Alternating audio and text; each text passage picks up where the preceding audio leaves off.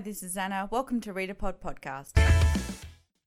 Hello. Thank you so much for speaking with me. So, we'll just quickly talk about the funny thing about Norman Foreman. This was a story that I absolutely love. Could you just tell us a little bit about it? Yes, Sure, it's a story about, not surprisingly, Norman Foreman. He's a 12 year old boy, but it's, it's as much a story about his mother, Sadie. So it's about the relationship between the two, really. And at the heart of it, the story is about grief, but it's very, I hope, very sensitively handled and handled with humor, which sounds a little bit counterintuitive. But Norman is 12, and him and his friend have an obsession with the old time British comedy heroes. And they decide they want to take their own little comedy act all the way to the famous Edinburgh Fringe by the time they're 15. But and it's not a spoiler because this happens before the book even starts, but um, it opens with the death of Jax, who's his best friend. And so Norman is left to try and navigate this terrible grief that's really too much for a 12 year old boy to handle. So he doesn't know, you know, how to handle that. And his mother, who's a single mother, she watches her son go through this grief and she feels helpless, but she just wants to make him smile again. And so through various things, Jackson and Norman had a five year plan, which they had stuck up on their wall. And Sadie resolves to help Norman Norman carry out this plan and get him to the Edinburgh Fringe, but also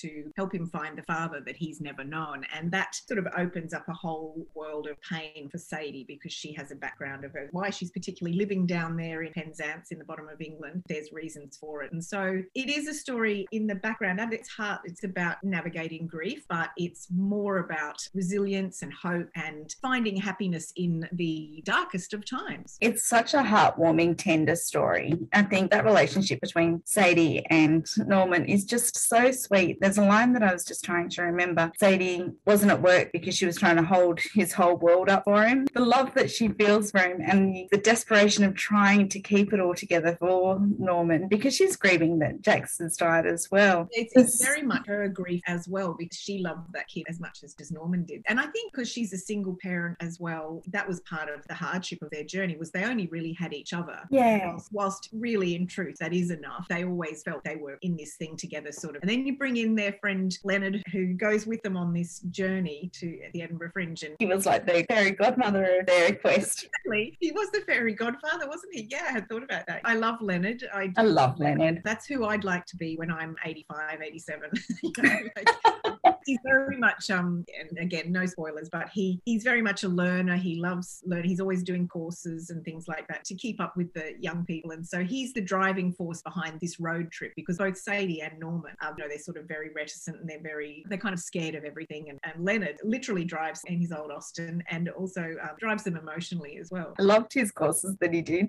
I think he must have been doing courses his whole life. Him do. There's some so many courses out there that almost made me feel like doing some of them myself some of those courses, I think, why wouldn't you're in your 80s and you're looking for something to do? Like, why not learn flower arranging or cake icing or exactly? so our plan was Sticky and Jax were going to get there by the time they were 15, which was kind of feasible. You should know, and again, it's not a spoiler because this is pretty much from the beginning. The thing about Jax and Norman, as often happens, opposites attract. Jax is a real naughty boy, and but Norman Norman is so sweet, and Jax was naughty. Yeah, so they're very much opposites attract. But Norman is not necessarily the funny one in the partnership. So that causes a few problems. It's really sweet that he wants to take up the mantle and get there anyway. Right, yeah. And Sadie, in her heart, all she wants is to, to make him happy, but she also has a lot of misgivings because she knows Norman. So the writing of it, I know that I saw on your Goodreads that you had been writing it all over the place. It makes me sound like such a jet setter, but it's it took me a long time to write it because I was writing other things as well. And, you know, life gets in the way. All up, it probably took about six years, but that definitely wasn't writing every day. I didn't sit there for six years and write, but I stopped and picked it up. And, and I was writing something else actually when little Norman and Sadie appeared in my head. So I pushed that to the side. But it was a pleasure writing it. And whilst, you know, it's my debut, it's my first novel that's been published, because I write for a living, I didn't feel the pressure of it. I, I didn't feel like I was sort of cutting my teeth on it because I generally write a lot. But it's definitely the first book that I finished to a publishable degree. And but it didn't just get published, it got a dream run of a publishing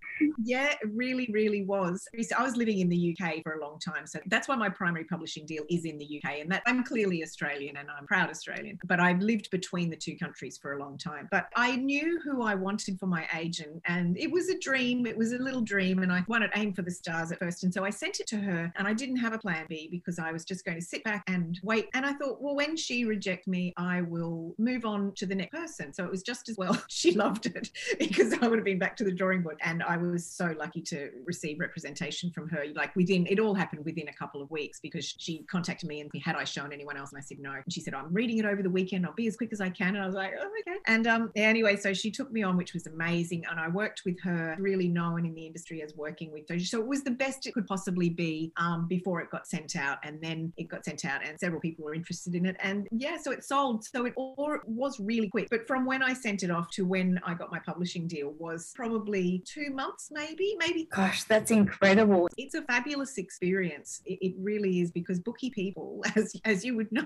Anna, bookie people are so nice. And as a demographic, if we can call them that, every single person I've met in, in the book trade is so lovely and so positive. It's the nicest community, isn't it? My book on the shelves, and that is amazing. And people buying it, people reading it. That's the dream come true. But there's also all this other stuff like having readers contact me with messages on Instagram and also other writers, the industry and the idea of writing and reading books. But even Dani from Words and Nerds podcast, she offered to have me on as doing a crossover between my podcast, which has had like six episodes, and her podcast that's got like 380. My friend Claudine from Talking Aussie Books, she offered any assistance that I needed at all. Don't hesitate. These people are just so lovely. It doesn't seem to matter on what level the book industry is. A- and it's genuinely because people love books. And, it, and to me, that's amazing. The whole library community is a, another whole world. Lovely. It's so inclusive. It's so people like you who have one business, but then you diversify because, because of the love of books. I'm sure you're not doing it to,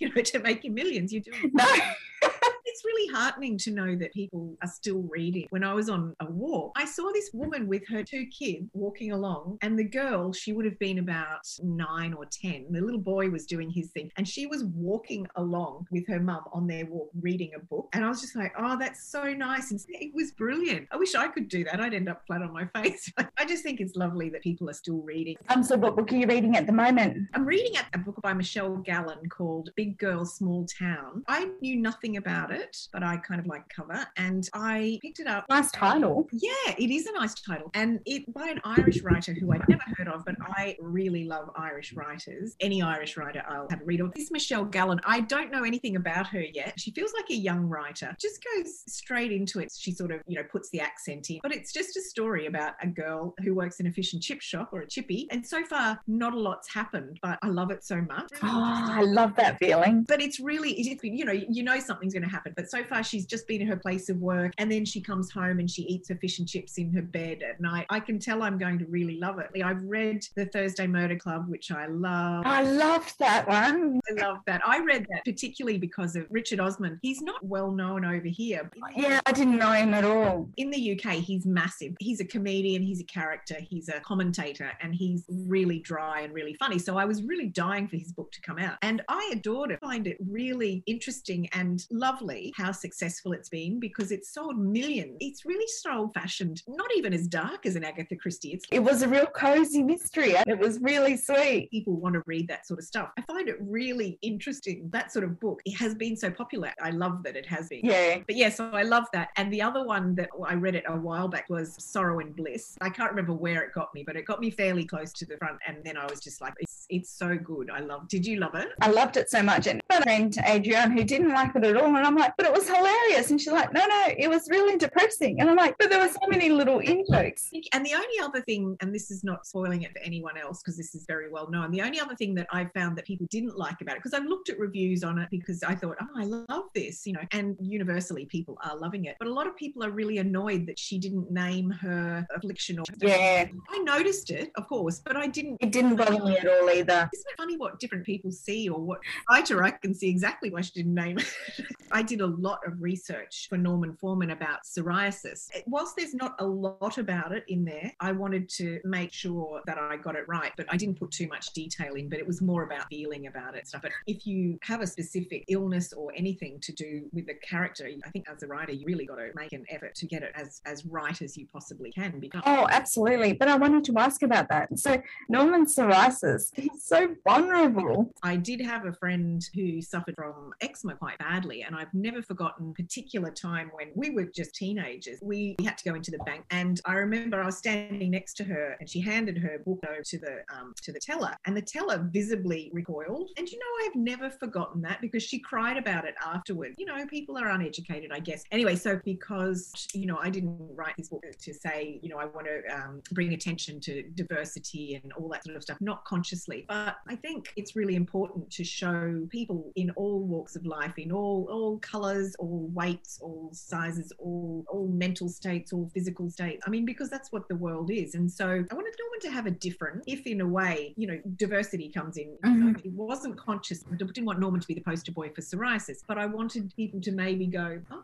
oh, oh, I remember I saw someone else with that, you know, sort of thing, and and how awful it must be for them and the pain, because I know that it's painful. It's not just doesn't just look No. the least of their worries. You know, psoriasis and eczema are painful, painful conditions. And also, it's a condition that's almost, well, the whole book is about hope. That condition is almost hopeless for some people because it's so ongoing and it's so relentless. I mean, you can imagine in my research, I tried not to delve like too deep on the, you know, the images side of it because it's so heartbreaking and must be awful as a parent to try and get a child through that and explain, well, you know, it, it might get better one day if we do this, we do that. And in fact, it was so funny because it was my, because as you would know, having read the book, Norman loves his cheese on toast. And you know what? It wasn't until my editor put something in the column, she said, and I imagine the dairy wouldn't be doing it too much good either. And I thought, yeah, that's so true. And it amazingly fitted in with the story that dairy is not great for, for skin conditions. Like people do normally cut out dairy. And I'm like, oh, it actually really fits in. He always loved his cheese on toast. It then became sort of a payoff. It's like he loves his cheese on toast, but he knows it's not going to be good for his skin. But oh, he loves it so much and stuff. So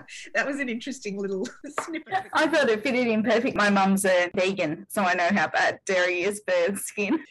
Bless. We do a Wondering Women book club, and I'm thinking that Norman would be perfect for them. It's a beautiful book. It's wonderful. They are the best group of ladies. It's so nice because it was years ago when I was living up in Cairns and I used to do a lot of walking around on the Esplanade. And I said to a couple of my friends, let's do a, a walking women's um, book club. And they, no one was into it. And I was like, oh, I thought it was a great idea. Oh, how It is a great idea. It's fantastic. so lovely. Oh, well, I'd love to think of Norman on that. Please, please put him forward.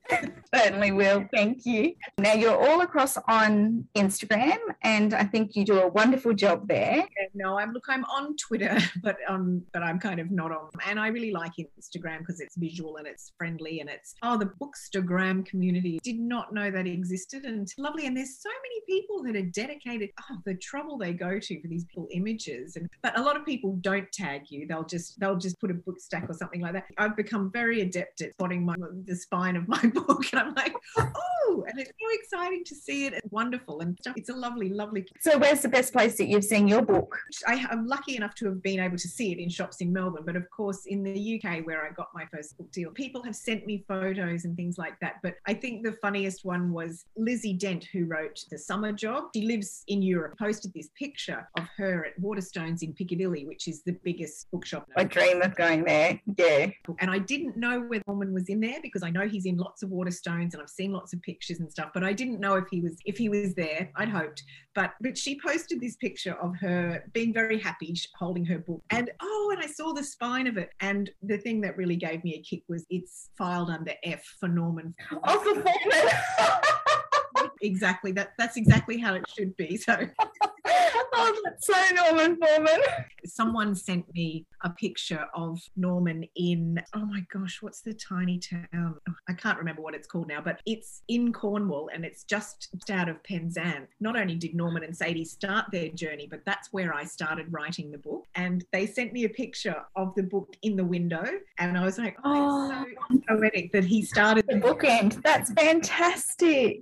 all the way around there and ended up there as well in this tiny little village, which I I feel really bad now that I can't remember the name of it. But um, yeah, he ended up five kilometers from where he started. It's so funny. So very happy about that. So, what are you working on next? So I'm working on book two, and I'm just doing edits of it. I've just printed it out. It's finished, but it's not finished. The first draft's finished. It's due. I have to deliver it at the end of August, so I'm going to be very busy. I'm loving it. I'm very excited about it. I went through all the stages and got through the. Oh, is this really? Is there a story here? and then, and then I realized writing must be so difficult. It's hard because you're on your own, and because I mean, it's only you that doesn't let other people read it. But I wouldn't dream of letting anyone read it even now. There was a certain point where I kind of knew I had something, and then something else dropped into place because I very much am character driven. So I had my characters, I had my three characters, and I knew I loved them, and I think people will love them. But I, I was a little less convinced on the story. But now something's fallen into place, and I and I love it. So that's out. Oh,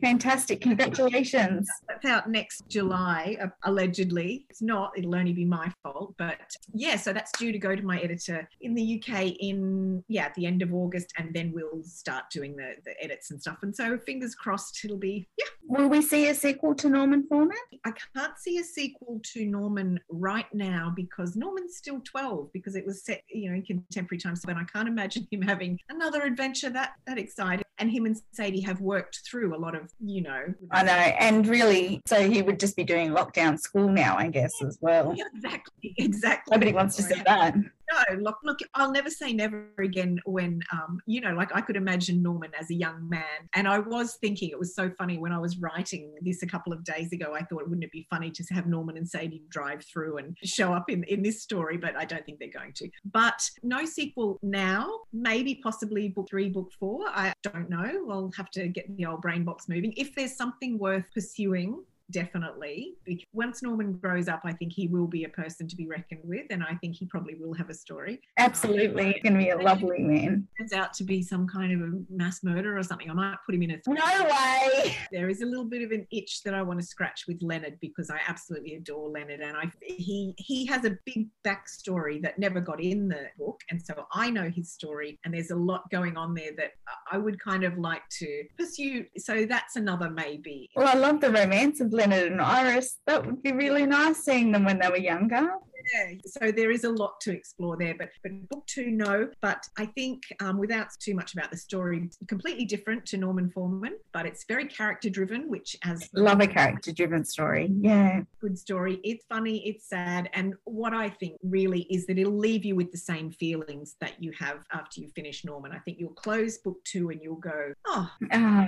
you know, lovely, okay. But you, along the way, you will have had to explore some, you know, some maybe some tough and challenging things and i and i hope i'll always write. But the funny thing about norman foreman you're dealing with a lot of serious themes in there. It's just handled so tenderly you don't realize what you're tackling. Yeah that's a nice way to say it. Do you know i read a saying the other day perfectly encapsulate the books that i want to read but also the books that i want to write which is tender hearts and calloused hands. Yeah that's lovely. Okay well i think that's it.